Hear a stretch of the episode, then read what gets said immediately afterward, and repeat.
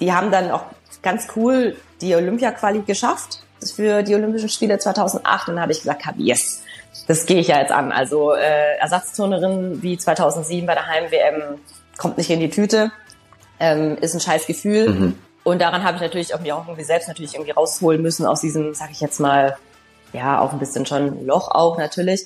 Ja, und dann ging es halt in die Vorbereitung auf die Olympischen Spiele zweitausendacht und dann natürlich die Qualifikationen. Und dann war halt wieder der Punkt, du bist wieder nur Ersatz.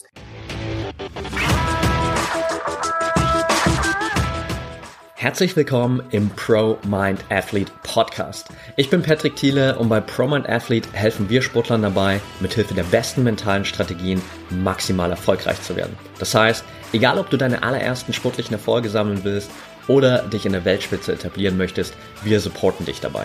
Mit unserem Konzept konnten unsere Athleten bereits Olympiasiege feiern, aber auch zahlreiche Erfolge im Leistungs- und Hobbysport in den unterschiedlichsten Disziplinen erzielen. Getreu dem Motto Making the Best Even Better bekommst du hier im Podcast jede Woche mentale Erfolgsstrategien für deine Top-Performance. Let's go!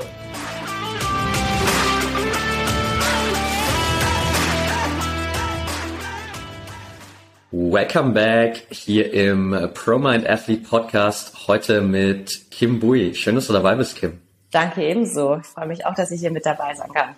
Ja, ich freue mich mega auf unser Gespräch heute. Wir hatten gerade schon ein echt richtig cooles Vorgespräch, wo ich mir schon so ein, zwei Mal dachte, eigentlich hätte ich schon die ganze Zeit auf den Record-Button drücken müssen, weil da waren schon ein paar super wertvolle Dinge dabei, die du gesagt hast, aber da kommen wir sicherlich gleich nochmal drauf zurück. Und bevor wir komplett einsteigen direkt in äh, deine sportliche Karriere und deine mentalen Learnings daraus, würde ich kurz mit dir in so eine kleine Fragerunde zum Start gehen. Das heißt, es sind fünf Fragen, die ich all meinen Interviewgästen immer am Start hier stelle. Super easy und im besten Fall kannst du die Fragen ja ganz simpel mit einem Satz oder auch nur einem Wort beantworten. Bist du ready? Alright, yes. Okay, perfekt. Dann starten wir Frage Nummer eins. Für die, die dich noch nicht kennen, deine Sportart beziehungsweise deine ehemalige Sportart. Turnen. Ich war Turnerin. Der schönste Moment deiner Karriere? Es gibt nicht einen schönsten Moment. Es gibt mehrere schöne Momente. Aber um das jetzt vielleicht kurz zu machen, war das Ende meiner Karriere schon was ganz Besonderes und ein sehr emotionaler Moment. Dasselbe gilt wahrscheinlich auch für die andere Seite. Trotzdem äh, die Frage auch da, was war der schwierigste Moment deiner Karriere? Interessant, weil ja, der schönste ist natürlich auch irgendwo der, vielleicht nicht der schwierigste, aber irgendwie Abschied zu nehmen. Aber ich glaube, der schwierigste ist tatsächlich ähm, in der Verletzungsphase gewesen. Einfach, ja. Mhm. Eine Sache, für die du gerade besonders dankbar bist? Ich bin einfach sehr dankbar, dass ich äh, eine ganz tolle Familie und ganz tolle Freunde um mich herum habe, die immer für mich da sind, ein offenes Ohr haben und äh, mich supporten in dem, was ich tue. Okay. Und die letzte Frage, auf einer Skala von eins bis zehn, wie wichtig ist oder war der Kopf für deinen sportlichen Erfolg? Sehr wichtig. Also ich würde mal sagen, eine acht oder eine neun. Mhm. Alright. Danke dir. Dann äh, können wir hier direkt einen Haken hinter diese Fragen machen und äh, du kannst dir natürlich jetzt super gern so viel Zeit nehmen, wie du magst, für die Fragen. Und du hast gerade schon ja den schönsten Moment deiner Karriere angesprochen oder einer der schönsten äh, mit dem Karriereende. Und äh, ich glaube, viele Athleten, Athletinnen haben immer so ein Karriereende im Kopf, wo sie sich denken, so, das wäre eigentlich genau das perfekte Karriereende, wie ich mir das vorstellen würde. Und von außen betrachtet zumindest, du kannst gleich nochmal teilen, wie das aus deiner Perspektive war, aber von außen betrachtet würde man, glaube ich, relativ schnell sagen, dass eigentlich du genau dieses perfekte Karriereende hattest, mit der Heim-Europameisterschaft in München, mit zwei Bronzemedaillen da rauszugehen, eine große Verabschiedung zu haben vor den Heimfans. Ähm, wie schaust du jetzt mit ein bisschen Abstand, sind immerhin knapp drei Monate vergangen inzwischen, wie schaust du jetzt so auf dieses Karriereende? Ja, du hattest es schon erwähnt, dass ich einen wirklich von außen betrachtet, aber ich muss auch ehrlich zugeben, von innen, ja, das schönste Karriereende bekommen oder den, äh, den schönsten Karriereende bekommen habe, was ich mir auch gar nicht hatte so vorstellen können. Ich habe gerade nochmal über deine Frage nachgedacht, was der schwierigste Moment war. Ich habe eben vorhin mit mit äh, einer Verletzung oder ähm, gesprochen. Ich habe gerade in dieser Frage dann auch tatsächlich überlegt, ob nicht auch der schwierigste Moment meiner Karriere war, mich dafür zu entscheiden, dass ich aufhöre tatsächlich. Aber es ist nicht ein mhm. Moment gewesen, sondern eher ein Prozess. Also es ist nicht was, was ich von heute auf morgen entschieden habe, sondern etwas, was ähm, über, äh, über sehr, eine sehr, sehr lange Zeit irgendwie gereift ist in mir. Und an dem Moment oder an dem Tag oder ja, wo ich dann für mich beschlossen habe, dass mein Karriereende in München sein wird, ähm, habe ich mir natürlich nicht vorstellen können, wie es endet. Oder auch, ja, ich hatte keine Vorstellung, wie das sein wird, sondern ich habe für mich beschlossen, ja, ich möchte da aufhören. Und das Wichtigste war für mich tatsächlich irgendwie auch in meiner Entscheidung, dass es einfach selbstbestimmt ist. Dass es nicht irgendwie von äußeren Faktoren bestimmt ist, wie sei es eine Verletzung oder sei es eine Nichtnominierung, oder wie auch immer, aber sondern dass ich auch aus meiner eigenen Kraft heraus sagen kann, da höre ich auf und da wird das Ende sein. Mhm. Und das war eigentlich ein ganz tolles Gefühl. Und da ist natürlich nicht der Gedanke da dran, ah ja, wie wird es jetzt? Also wird es, äh, werde ich heulen, werde ich mich freuen, werde ich, keine Ahnung. Das war, das kommt ja, das ist alles, was ja dann in, in der Zukunft liegt. Und ich habe das dann so ein bisschen auf mich zukommen lassen und ähm, das Der, die ersten Schritte waren natürlich so, man muss seiner Umgebung das ja irgendwie mitteilen oder auch nicht. Also das war auch so ein richtiger Struggle in mir drin, so, was mache ich jetzt? Teile ich das mit oder fahre ich zu der E M und ähm, turn die E M und sag danach irgendwie still und heimlich, oder was ist still und heimlich, aber per Instagram-Post, ähm, das war's. Oder nehme ich die Leute mit? Und für mich war das so, naja, performen musst du so oder so. Also ähm, heißt ja nicht, ich gehe da jetzt raus und verkack oder will will besonders gut turnen, aber du willst immer gut turnen, du willst immer gut performen. Und dann habe ich mir irgendwie gedacht, wie schön kann das eigentlich dann werden, wenn ich eigentlich alle mit auf diesem Weg mitnehme. Und da habe ich mich für mich entschieden, ja, ich werde das einfach offen kommunizieren. Und natürlich im ersten äh, Moment natürlich die Leute äh, in meinem Umkreis, Turnkameradinnen, Trainer, und dann auch natürlich der, der erweiterte Kreis. Ja, und die Woche in München selbst, also nochmal kurz zurück, ich habe es ja dann ähm, bei der Nationalmannschaft, habe ich es einen Tag vorher, bevor es an die Presse, an die Öffentlichkeit gegangen ist, habe ich das natürlich auch ähm, im internen Kreis gemacht, habe allen meine Entscheidung mitgeteilt und es war schon wahnsinnig emotional. Wir saßen zusammen, ich habe ähm, ganz tolle Worte von meinen Trainern, aber auch von meinen Turnkameradinnen bekommen. Und da war das schon so, jetzt habe ich es gesagt, das ist schon der erste Schritt nochmal, der erste größere Schritt, das nochmal mitzuteilen. Und dann am nächsten Tag natürlich die die offizielle Pressemitteilung und an die Öffentlichkeit mit Interviews fürs Fernsehen und so weiter. Das war schon wahnsinnig emotional. Aber die Mädels, die waren so cool, die haben gesagt, hab, Kimi, in München machen wir uns eine richtig coole Woche. Wir feiern das so richtig. Und ja, die Woche in München selbst war so emotional, das war so so krass, weil alle so mitgefiebert haben, alle waren da und ja, das ist einfach ganz, ganz, ja, vielleicht auch ein bisschen schwer zu beschreiben, was mit einem da passiert, weil du weißt genau, es geht zum Ende hin, hast aber noch einen Wettkampf zu touren, willst performen und dann war am Donnerstag ähm, die Qualifikation bei uns und die Qualifikation, daraus resultieren quasi die ähm, Finalteilnahmen. Und es war dann klar, dass wir es ins Teamfinale am Samstag geschafft haben und sonntags in die Gerätefinals und ich habe es tatsächlich dann ins Bachenfinale geschafft, weil Bachen ja auch so mein Gerät ist. Und ich wusste, okay, die Reise ist nicht am Donnerstag zu Ende. Natürlich denkst du dann irgendwo so, okay, wenn du jetzt rausgehst, heute am Donnerstag Qualifikation, es könnte der letzte Wettkampf sein, aber ich dachte schon so, naja, also wenn es jetzt nicht allzu viel schief läuft, dann schaffen wir es auf jeden Fall ins Teamfinale. Aber dass ich dann am Sonntag auch nochmal turnen durfte, ist natürlich sensationell gewesen. Und dann wusste ich, die Reise geht weiter. Und dann war dieses Teamfinale am Samstag, wo die Halle komplett voll war und wo einfach alle Leute auch für uns mitgefiebert haben, geschrien haben und wir dann am Ende getragen von dieser Euphorie in dieser Halle Bronze geholt haben, was historisch für uns als Team war, weil es bisher noch kein Frauenteam im Turnen gelungen ist, eine E M-Medaille zu holen. war das so für mich schon eigentlich das schönste Geschenk in dieser Woche, weil wir das als Team zusammen erreicht haben. Weil das, ich bin schon immer jemand, der sehr viel, wie soll ich sagen, Fokus auch auf das Team gelegen hat, dass es funktioniert, dass, dass wir da an einem Strang ziehen und so. Und dass wir in dieser Teamkonstellation am Ende Bronze geholt haben, das war für mich ein tolles Geschenk für mich und auch für das Team, dass wir das zusammen feiern konnten, weil es auch natürlich irgendwo, wenn einer eine Einzelmedaille gewinnt, freut man sich natürlich mit, aber dass man sich alle gemeinsam freut, dass man das zusammen erreicht hat, ist natürlich sensationell. Und das war schon wahnsinnig emotional, weil auch da dann der Hallensprecher ähm, verkündet hatte vor meiner Bodenübung, das wird jetzt die letzte Bodenübung ihrer Karriere sein. Und ich dann in dem Moment, ich musste ein bisschen warten. Ich musste warten auf das Weltbild, also die haben mich da stehen lassen und und dann kam diese Ansprache und in dem Moment kam dann so, ähm, ja, stimmt. Mir wurde es dann bewusst, ja, es ist jetzt die letzte Bodenübung meiner Karriere. Und ja, nach dieser Bodenübung habe ich Standing Ovations auch bekommen vom Publikum.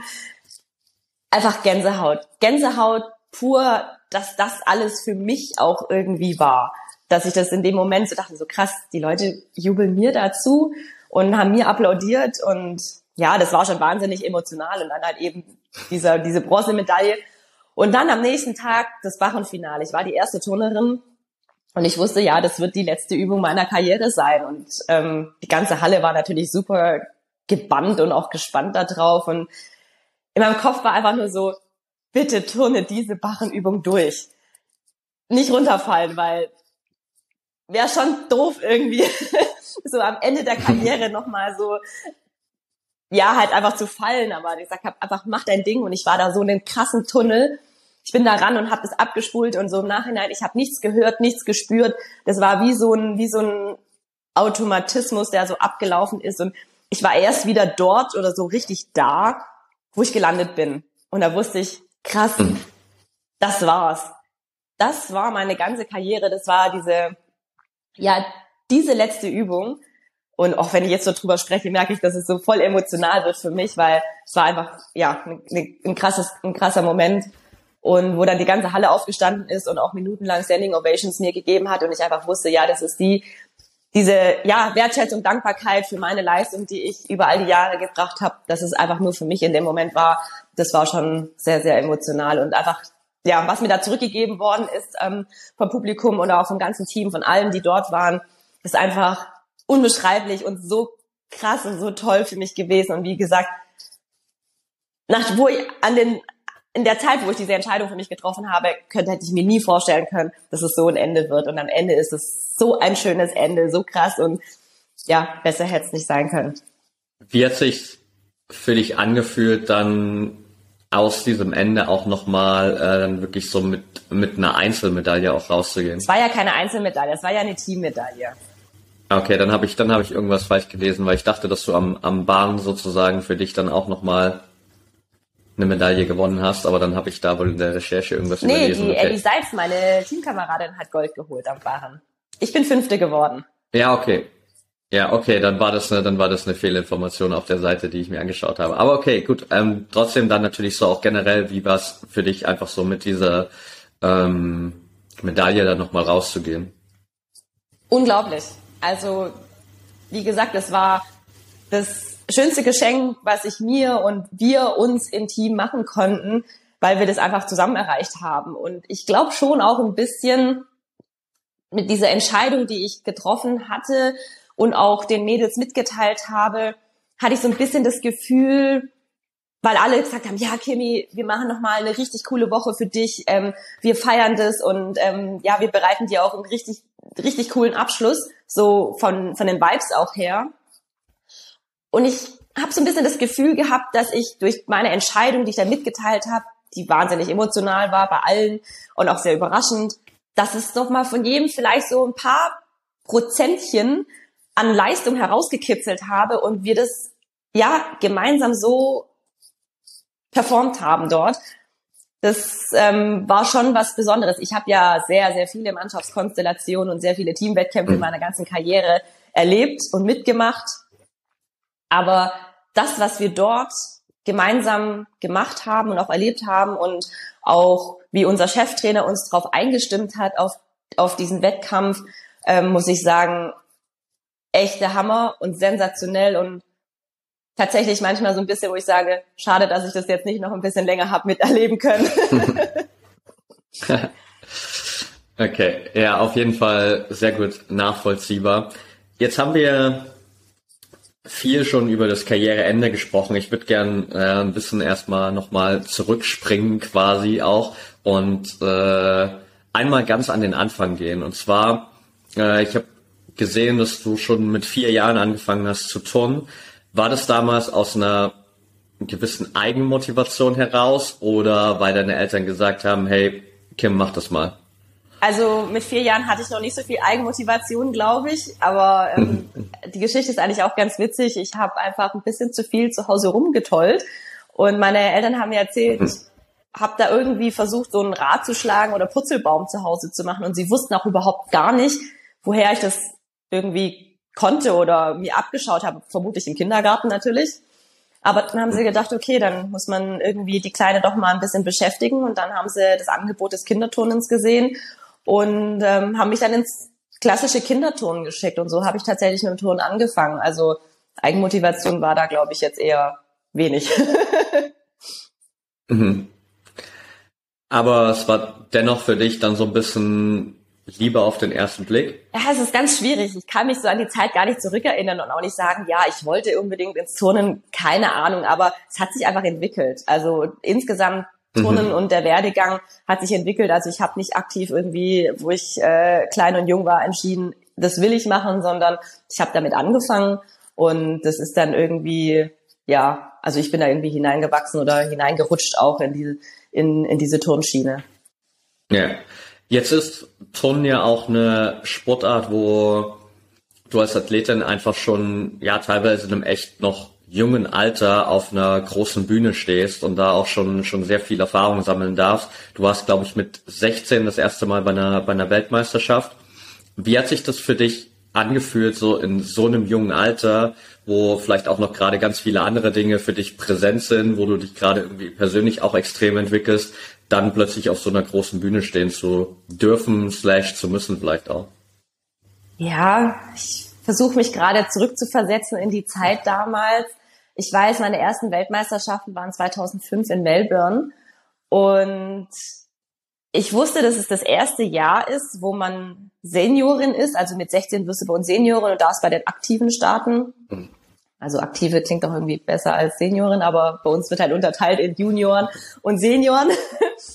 Und ähm, ja, das war, ich wusste, da, äh, der Standort ist Melbourne und habe gesagt, boah, Australien, will ich unbedingt hin, will ich schaffen. Und ähm, die E M, also wir haben tatsächlich jedes Jahr bei uns eine E M und eine W M. Und die E M hatte ich in diesem Jahr nicht geschafft. Aber dann habe ich gesagt, jetzt, die W M will ich unbedingt schaffen. Und ja, also es war schon irgendwie krass für mich, zu sagen, hey, ich bin da und performe für Deutschland. Und ich war schon aufgeregt, glaube ich. Also klar war man da aufgeregt, aber es war so das erste Mal so auf dieser Weltbühne, so wow, man sieht die, die großen Superstars, die man vielleicht vorher immer nur selbst irgendwo im Fernsehen gesehen hatte und ähm, plötzlich stand man da neben denen und war schon wahnsinnig cool, aber das war für mich so, ja, das will ich, da möchte ich dranbleiben, das will ich und das war, ich glaube, schon eine coole Erfahrung. Ja, was würdest du so rückblickend jetzt auch mit dem Vergleich sagen, war für dich aus mentaler Perspektive schwieriger, die Anfangszeit so auf dieser großen Bühne, ähm, dann im aktiven Bereich auch wirklich so Fuß zu fassen und diese Lockerheit zu haben? Oder auf der anderen Seite jetzt gerade am Karriereende nochmal vielleicht so wirklich bei dieser allerletzten Heim-E M dein absolutes Maximum abzuliefern und zu wissen, okay, danach geht nichts mehr so, danach kann ich nichts mehr ausbessern? Also wenn du jetzt ganz konkret danach fragst, würde ich tatsächlich eher das Ende sagen. Weil, mhm. klingt vielleicht ein bisschen blöd, aber wo ich natürlich noch jung war, war ich irgendwie jung und unerfahren.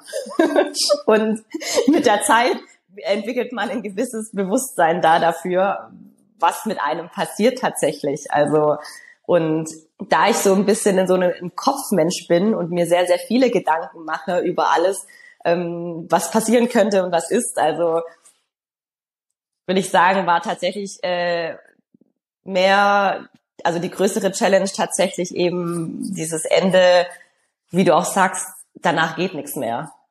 Also für mich ist natürlich mhm. auch so dieser Gedanke gewesen, ja krass, was wäre, wenn ich die letzte Übung meiner Karriere einfach verkackt hätte? wenn ich die, wenn ich einfach runtergefallen wäre. Das wäre eine krass mentale Sache gewesen. Ja, ich glaube, das wäre, ich weiß, ich bin total dankbar dafür, dass mein Karriereende so abgelaufen ist. Ich habe mich lange darauf vorbereitet und habe mir auch sehr viel bewusst gemacht, wie es natürlich auch irgendwie danach weitergehen kann oder geht, und einfach das mir bewusst gemacht. Und dazu, dass es so ein schönes Ende ist und so krass gut gelaufen ist, dass ich jetzt auch so danach nicht so in so ein, so ein Loch falle. Also viele fragen natürlich auch, hast du irgendwo ein Loch? Mhm. Ich so, nein, ich verspüre gar kein Loch jetzt, mhm. weil eben diese zwei Komponenten, ich habe mich lange gut darauf vorbereitet, aber eben auch, ähm, dass es super gut gelaufen ist, ähm, haben das alles einfach schön gemacht. Und wenn der Punkt eben vielleicht gewesen wäre, ich hätte schlecht performt oder ich wäre runtergefallen bei meiner aller, allerletzten Übung meiner Karriere, puh, ich würde gar nicht ausmalen wollen, wie das mentale Loch dann ausgesehen hätte. Ja, okay, absolut nachvollziehbar. Es ist halt dann natürlich auch so der letzte Eindruck, der bleibt, ähm, der der jetzt natürlich super positiv einfach ist und äh, ja einfach so dieser in Anführungsstrichen pe- perfekte Moment ist, den du für dich mitnehmen kannst und der auch irgendwie allen anderen in Erinnerung bleibt. Was würdest du sagen, war so für dich nach diesem ja Schritt dann auch in den aktiven Bereich, nach der ersten Weltmeisterschaft, was war der erste Punkt, wo du wirklich für dich vielleicht auch mal gemerkt hast, dass diese Unbekümmertheit, diese Unbeschwertheit, die du vielleicht am Anfang hattest, ein Stück weit, ich sag mal, verloren geht und du wirklich dich auch mehr damit beschäftigen darfst, in welchem mentalen State du für die Wettkämpfe bist? Ich erinnere mich gerade so ein bisschen zurück an die Zeit damals, wo es dann um die Olympischen Spiele zweitausendacht in Peking ging. Und zwar, mhm. das war dann, sag ich jetzt mal so, das nächstgrößere Ziel natürlich nach einer, so einer Weltmeisterschaft. Und wir hatten dann zweitausendsieben die Weltmeisterschaft in Stuttgart, das heißt in meiner Heimatstadt. Und ähm, gibt natürlich auch in dem Fall erstmal nichts Größeres zu sagen, hey, bei der Heim-W M äh, in meiner eigenen Stadt, da will ich natürlich irgendwie mit dabei sein, da will ich ähm, am Start sein. Und ja, damals bin ich nur als Ersatzturnerin nominiert worden. Und das war natürlich schon irgendwo ein großer Dämpfer für mich, weil klar, ich wollte performen, ich wollte turnen, ich wollte ähm, dort in der Halle stehen. Und das war so schon, in in der Zeit war das einfach hart für mich, weil wenn du dir ja da was vornimmst und dann dann eigentlich nur am Rande stehst und deinen Teamkameradinnen zujubelst und sie unterstützt von der Seitenbande aus, ist das irgendwie... ja, war es irgendwie hart für mich, aber ich habe dann gesagt, okay, die haben dann auch ganz cool die Olympia-Quali geschafft für die Olympischen Spiele zweitausendacht und dann habe ich gesagt, hab, yes, das gehe ich ja jetzt an. Also äh, Ersatzturnerin wie zweitausendsieben bei der Heim-W M kommt nicht in die Tüte, ähm, ist ein scheiß Gefühl. Mhm. Ähm, und daran habe ich natürlich auch mich auch irgendwie selbst natürlich irgendwie rausholen müssen aus diesem, sag ich jetzt mal, ja, auch ein bisschen schon Loch auch natürlich. Ja, und dann ging es halt in die Vorbereitung auf die Olympischen Spiele zweitausendacht und dann natürlich die Qualifikationen und dann war halt wieder der Punkt, du bist wieder nur Ersatz. Und das war einfach hart. Also das war hart mhm. und war auch so der Moment tatsächlich, wo ich gesagt habe, boah, oder mich selbst gefragt habe, will ich das überhaupt noch? Oder ja, wie geht's da jetzt weiter? Und ja, mental war das schon auch wieder eine Situation wie ein Jahr zuvor, bloß noch einen Ticken schlimmer, einfach weil es halt die Olympischen Spiele sind. Das ist halt nochmal ein viel größeres mhm. Event. Aber mir war irgendwann danach klar, dass ich gesagt habe, hey, ich will dahin, ich will zu Olympischen Spielen, ähm, also muss ich da an mir arbeiten, noch noch besser, härter trainieren und mich drauf einstellen, ähm, ja, um das zu schaffen. Was hat dir in der Zeit so am meisten geholfen, dann auch wirklich wieder so diesen diesen Switch zu machen und nicht daran festzuhalten, dass du jetzt bei zwei Groß-Events nur Ersatzturnerin warst, sondern dann wieder so diesen Blick nach vorn zu werfen und wirklich äh, weiter auch so für diese Ziele, die du dann noch hattest, zu kämpfen? Von dem Switch kann ich gar nicht so richtig reden. Also es war einfach immer diese Motivation da. Mir war immer klar, ich habe ein Ziel mhm. und da will ich hin. Und in der Zeit ist aber auch vieles passiert. Also ich habe dann zweitausendzehn habe ich noch einen Kreuzbandriss erlitten, mein erster Kreuzbandriss. Und das war schon eine dicke Delle. Also das Loch, in das ich da gefallen bin, war so, scheiße, du hast es jetzt verkackt und ähm, wie geht's weiter? Aber da war immer dieses Ziel der Olympischen Spiele. Ich habe gesagt, hab zweitausendzwölf London, da will ich hin. Ich habe zweitausendacht das als Ersatzturnerin erlebt. Ich war vor Ort, das war total cool. Da habe ich gesagt, nee, ich will da als aktive Teilnehmerin mit dabei sein. Und das war meine Motivation, die, um auch aus dieser Reha zu kommen. Ich habe da ganz hart an mir gearbeitet. Ich habe da geackert und getan und gemacht und trainiert. Und dann habe ich ja tatsächlich zweitausendelf bei der E M die Bronzemedaille geholt. Und das war meine erste internationale Medaille und das war so, ja, eine Bestätigung da dafür, dass es sich gelohnt hat, da zu ackern einfach. Einfach hart zu trainieren, da zurückzukommen. Und das war dann eben auch so, vielleicht sage ich es auch mal so, was heißt der Switch? Aber das war so, ja, ich bin auf dem richtigen Weg. Das hat mir gezeigt, ich bin auf dem richtigen Weg zu den Olympischen Spielen zweitausendzwölf. Und ähm, ich würde es jetzt nicht unbedingt eben als Switch bezeichnen, aber das war tatsächlich einer dieser, sage ich jetzt mal, dieser Kernmomente oder dieser Momente, wo es drauf angekommen ist und ich da auch gut performt habe und auch einer eben dieser Höhepunkte in meinem Leben, der nach so einem Tiefpunkt kam. Jetzt hast du gerade schon angesprochen, du hast ja letztendlich dann drei Olympische Spiele als aktive Athletin erlebt, einmal passiv. Was würdest du sagen, wie hast, hast du dich persönlich über diese, nehmen wir mal, vier Olympiaden sozusagen verändert? Die Frage ist immer so, in Bezug auf was?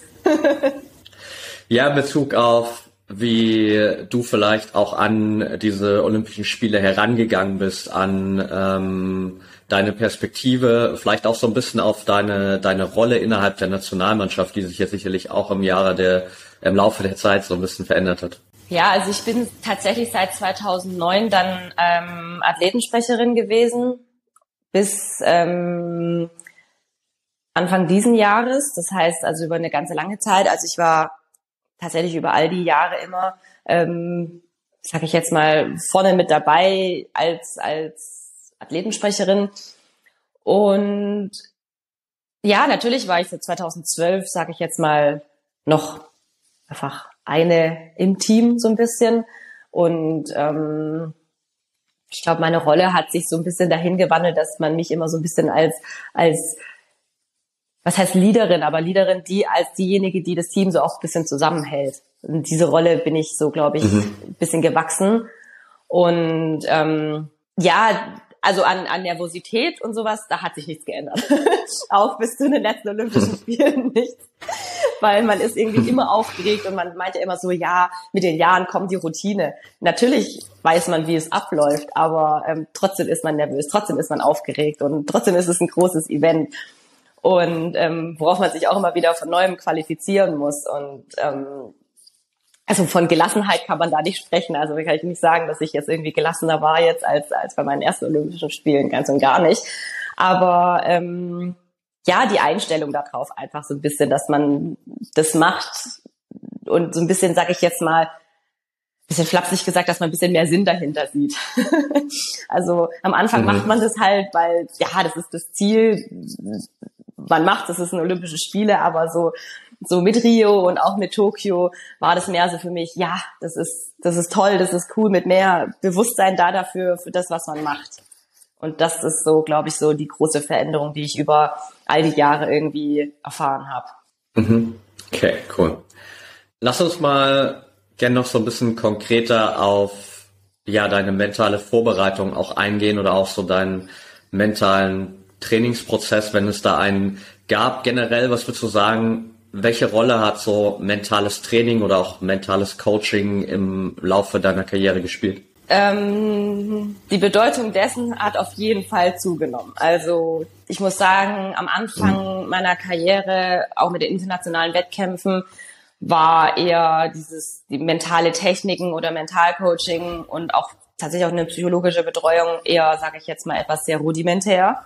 Und ähm, im Laufe der Jahre hat, haben natürlich auch die Trainer irgendwann festgestellt, das ist wichtig, das ist unterstützend.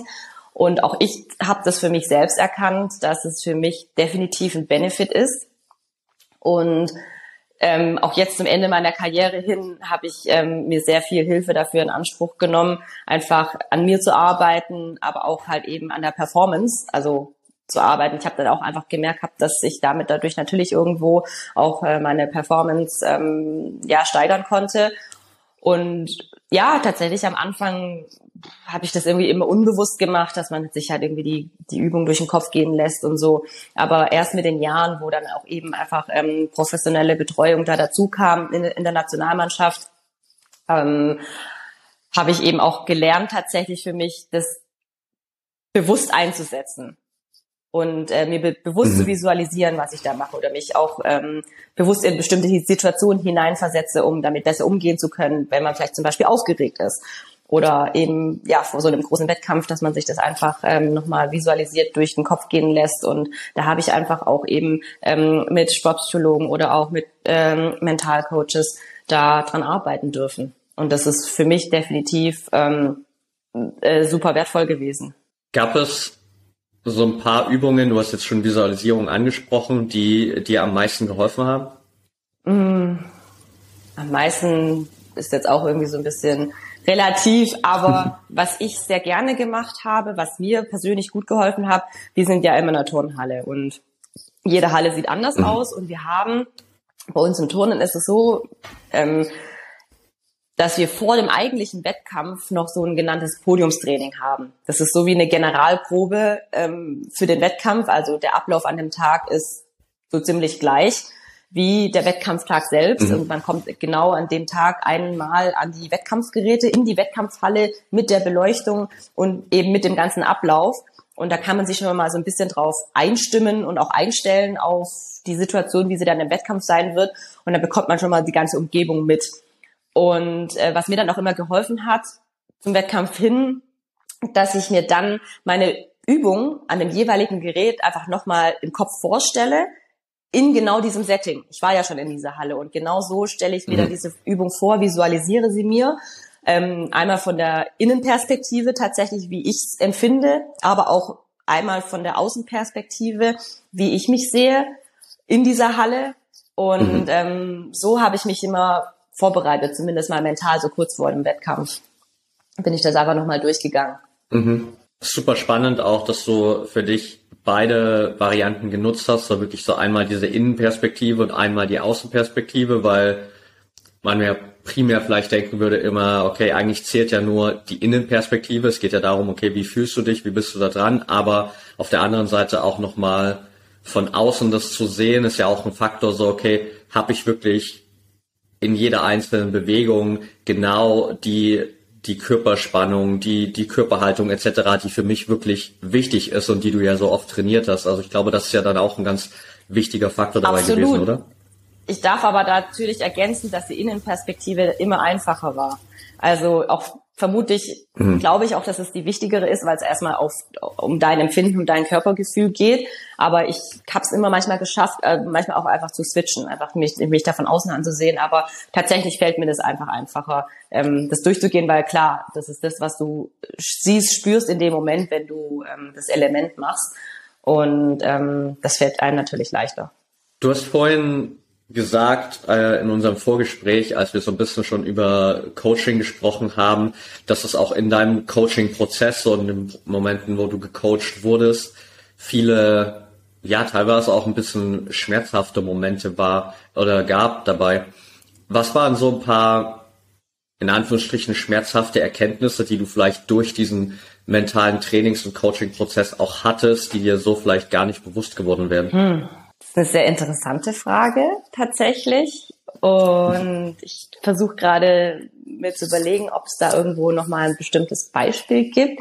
Mir fällt gerade keins so richtig ein, ähm, aber ja, die Erkenntnis war da einfach, dass ich an mir arbeiten darf, kann und muss, um auch in meiner mhm. Performance zu verbessern und das alles irgendwo in mir drinne ist und ich das einfach auch irgendwo suchen darf und auch dann ähm, machen darf und anwenden darf. Und ähm, ja, also ich glaube, dass meine intrinsische Motivation da definitiv schon immer groß war und immer groß ist. Ähm, ich aber dann auch noch so ein bisschen für mich halt erfahren habe, wie ich es genauer vielleicht angehen kann. Bestimmte Sachen, bestimmte Elemente, mhm. auch bestimmte, sage ich jetzt mal, vielleicht auch, ja, vielleicht auch das Verhältnis zum Beispiel zu meinen Trainern, wenn da irgendwas nicht gestimmt hat, dass ich da tatsächlich einfach mal auch ein bisschen aus mir herausgehen darf und kann und auch das ansprechen kann, weil das ist ja immer irgendwo ein bisschen unangenehm, wenn man solche Dinge anspricht, die einen selbst betreffen, wie man es optimieren kann. Und das waren schon so Prozesse, die nicht leicht waren für mich. Okay, das heißt insofern schmerzvoll vielleicht aus der Perspektive heraus, dass du erkannt hast, es gibt immer wieder die eine oder andere Sache, die läuft vielleicht gerade noch nicht zu hundert Prozent, so wie du das vorstellst, aber es sind ganz selten die anderen daran schuld, sondern eigentlich hast du durch den Prozess immer mehr erkannt, wie viel Verantwortung und wie viel du dazu auch äh, beitragen kannst, dass sich was verändert und dass du die Person bist, die das auch erstmal primär ja verändern darf oder was dafür tun darf, Absolut. dass sich was das verändert. Absolut, das hast du damit jetzt voll auf den Punkt gebracht, ja. Was würdest du sagen, ist ein bisschen eine hypothetische Frage, weil ähm, natürlich kannst du dich jetzt schwer da reinversetzen, aber dennoch, wenn du jetzt mal dir vorstellen würdest, du hättest so diesen ganzen Coaching-Prozess für dich nicht gehabt in den letzten Jahren, wie wäre dann das Ende deiner Karriere abgelaufen, so also die letzten Jahre, Monate, wenn du all das nicht gehabt hättest? Ich glaube, da gäbe es zwei Szenarien. Das eine Szenario okay. wäre, ich würde immer noch turnen. Und das zweite Szenario, ich hätte aufgehört zu turnen, irgendwo zwischendrin, weil ich einfach wahnsinnig frustriert gewesen wäre. Okay, also weil du einfach so die, die Freude verloren hättest dann auch? Ja, ich glaube, weil ich dann irgendwann keinen Sinn wahrscheinlich mehr darin gesehen habe. Oder halt eben immer noch Sinn auf Sinnsuche wäre. Ich glaube, deshalb sage ich, deshalb sind es diese mhm. zwei Szenarien. Ja, okay, sehr cool. Jetzt hast du gerade schon so Sinnsuche angesprochen. Ich glaube, das ist eine gute Überleitung, ähm, um so ein bisschen auch noch einen Blick nach von, von zu werfen. So, du hast äh, im Vorgespräch auch gesagt, du warst jetzt die letzten Wochen reisen, warst komplett für dich allein, ähm, das erste Mal auch backpacken. Nimm uns vielleicht mal so ein bisschen mit, was war für dich der, der Auslöser, auch zu sagen, okay, nach der Karriere jetzt äh, gehe ich mal komplett raus aus allem, was ich bisher gemacht habe. Ich gehe weg von allem, was ich bisher gemacht habe und ich gehe einfach mal ein paar Wochen lang allein raus in die Welt. Ich überlege gerade, wo ich am besten ansetze. Sind so ein paar Punkte. Naja, nachdem ich äh, mit der Karriere aufgehört habe, nachdem ich beschlossen habe, ja, äh, in München ist das Ende, ähm, war mir irgendwie klar, ich muss Abstand gewinnen. Ich muss irgendwie Abstand von all dem gewinnen, was mich so beschäftigt hat, wo ich hier drinne bin. Auch vielleicht, sage ich jetzt mal, so ein bisschen auch ausbrechen aus diesem Hamsterrad, in dem ich mich so ein bisschen befunden habe. Ähm, und ja, die Sache war, dass ich, glaube ich, so vor zehn Jahren habe ich in einem Internetblog was über Lombok und Gili-Inseln gelesen. Ich habe da, das, da ging es irgendwie um, um, um Bali und ähm, da habe ich was gelesen und dann hieß es, ja, das ist die Nachbarinsel davon und das ist äh, die kleine Schwesterinsel und weniger touristisch und äh, Gili-Inseln total traumhaft. Habe ich damals gesagt, hab, ja, da will ich hin. Und irgendwie war dieses Gefühl jetzt nach nach dem Ende in München, dachte ich mir so, das könnte ich jetzt machen. Das könnte ich einfach jetzt mal machen, was ich schon vor zehn Jahren mir irgendwie gelesen habe und das irgendwie in meinem Kopf verankert war. Ich sag, hab, ich mache das jetzt einfach und habe tatsächlich erst eine Woche, bevor ich meine Reise angetreten bin, habe ich mir überhaupt meine Flugtickets gebucht. Also es war mehr oder weniger schon irgendwie spontan, weil ich hatte ehrlich gesagt davor auch gar keinen Kopf dafür, weil es war alles so ausgerichtet ja. auf auf dieses Ende, Karriereende. Damit habe ich mich mental sehr beschäftigt und da war gar kein Platz, mir irgendwie Gedanken zu machen, was für eine Reise mache ich? Und ja, mir war dann irgendwann klar, dass ich gesagt habe, ich will da raus, ich möchte diese Reise machen. Und dann hat sich das einfach auch irgendwie so ergeben. Also ich habe dann gesagt, okay, ich habe Zeit.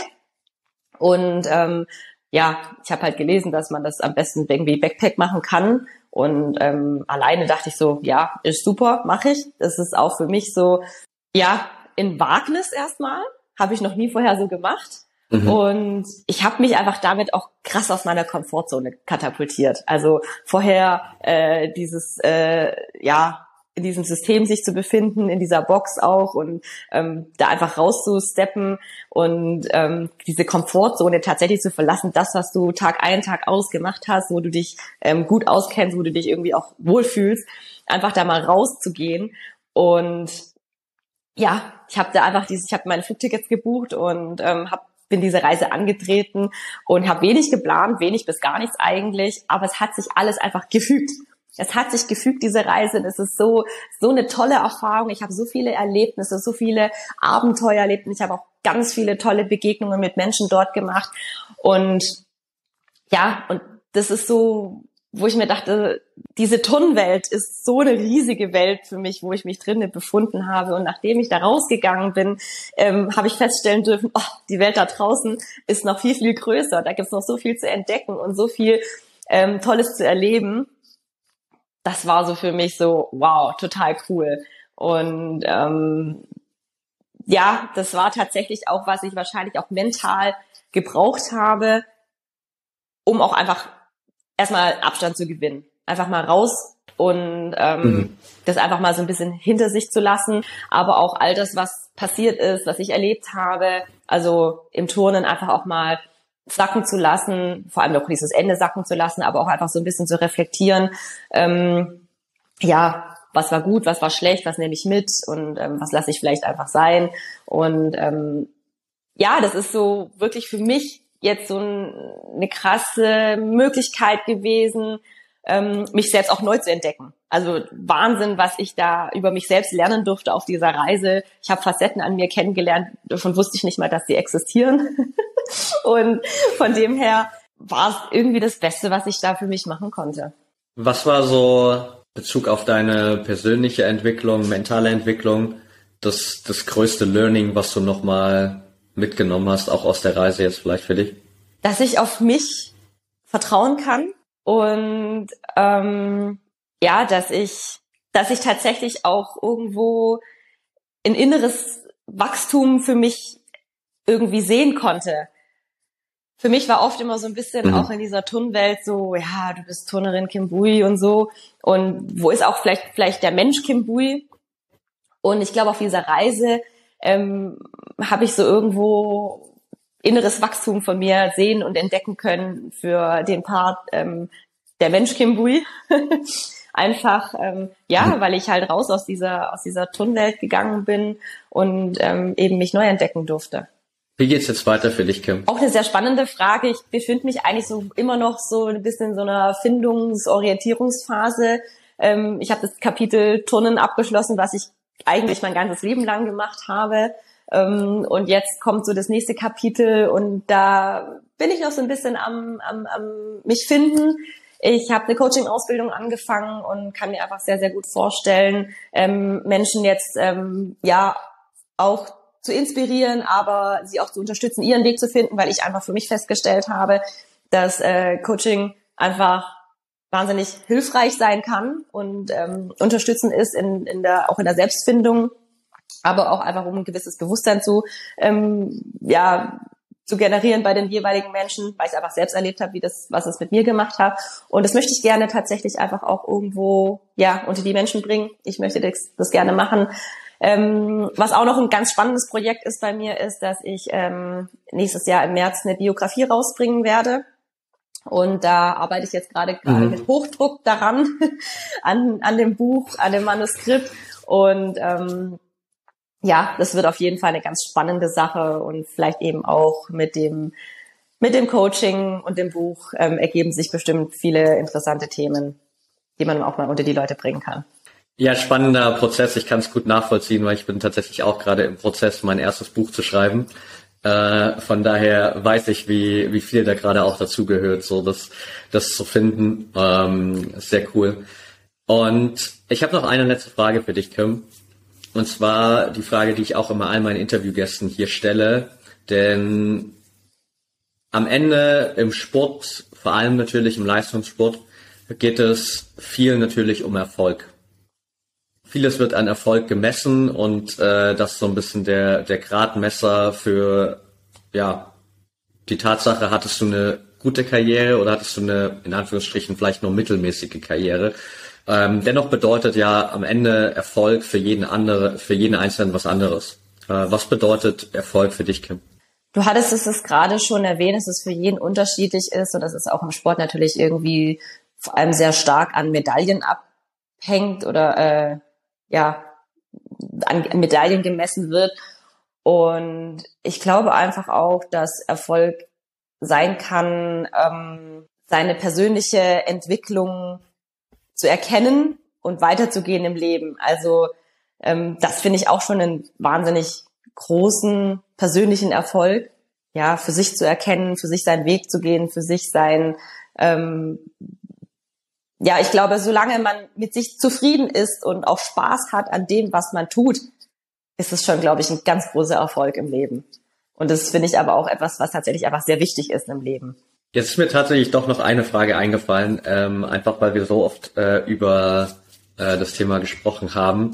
Äh, du hast gesagt, dass du einerseits gerade dein eigenes Buch schreibst. Auf der anderen Seite hast du vorhin gesagt, äh, du hast auch gerade deinen Schrank voll mit ganz, ganz vielen Büchern, die du selbst liest, um dich auch so weiter zu, äh, zu bilden. Vielleicht für die Zuhörer, die jetzt hier gerade bis zum Ende wirklich dabei geblieben sind, was ist so bisher von all den Büchern, die du gelesen hast, in diesem, nennen wir es mal, Persönlichkeitsentwicklungsbereich, das Buch, das dich am meisten begeistert hat? Puh, ich kann das tatsächlich, glaube ich, nicht an einem Buch irgendwie festmachen. Ich fand natürlich die Bücher von äh, vom Autor vom Kaffee am Rande der Welt natürlich wahnsinnig inspirierend. Aber ich würde, glaube ich, so ein übergeordnetes Thema nennen. Also in diesen ganzen The- Büchern, wo es um Persönlichkeitsentwicklung geht, ähm, was mich am meisten, glaube ich, für mich irgendwo, was ich mitnehmen konnte, ist dieses dieses Why im Leben. Also wofür mache ich etwas? Mhm. Ich finde, dass wenn man ein Ziel hat, worauf man irgendwie hinarbeitet, also ein spezifisches Ziel, ähm, es kann ja sein, dass es sich auf dem Wege noch andere Dinge ergeben, die vielleicht dazu passen, die man vielleicht mitnehmen könnte. Und ähm, vielleicht verliert man ähm, genau diese, sag ich jetzt mal, ähm, seitlichen Abzweigungen manchmal, oder vielleicht geht man, biegt man da nicht ab, weil man immer nur dieses eine Ziel irgendwie hat im Kopf. Und aber es gibt aber einfach viele Möglichkeiten links und rechts. Und ich glaube, wenn man dieses dieses Why, dieses Übergeordnete, oder halt im Buch, glaube ich, heißt es ähm, ähm, Zweck der Existenz, wenn man sowas übergeordnet, so eine Vision, ja. ja, nicht mal Vision, aber eben dieses, wofür macht man was im Leben, ähm, wenn man, glaube ich, sich darauf fokussiert, dann ähm, nimmt man, glaube ich, auch mehr mit auf dem Weg dorthin oder auf dem Wege, ähm, wenn man was macht, weil ähm, einem bewusst ist, wofür man es macht. Und das, glaube ich, so, das ist das, wofür mhm. ich, was ich für mich am meisten mitnehmen konnte aus diesen, aus diesen Büchern. Mega gut. Danke dir fürs Teilen auf jeden Fall. Last but not least, für diejenigen, die gern auch deinen weiteren Weg verfolgen wollen, was ist der beste Kanal, um Instagram, da up to date zu bleiben definitiv. Bei dir? Okay, alright, dann packe ich das auf jeden Fall mit in die Shownotes und dann danke ich dir auf jeden Fall, dass du dabei warst. Danke dir fürs Teilen dieser super vielen offenen Themen. Danke, dass du ja einfach auch nochmal dir die Zeit genommen hast, so tief in deine Karriere einzusteigen und äh, da wirklich einfach äh, all das zu teilen, was dir wirklich geholfen hat. Ich glaube, da war echt viel dabei und von daher danke, danke dass du dabei warst. Mach's gut.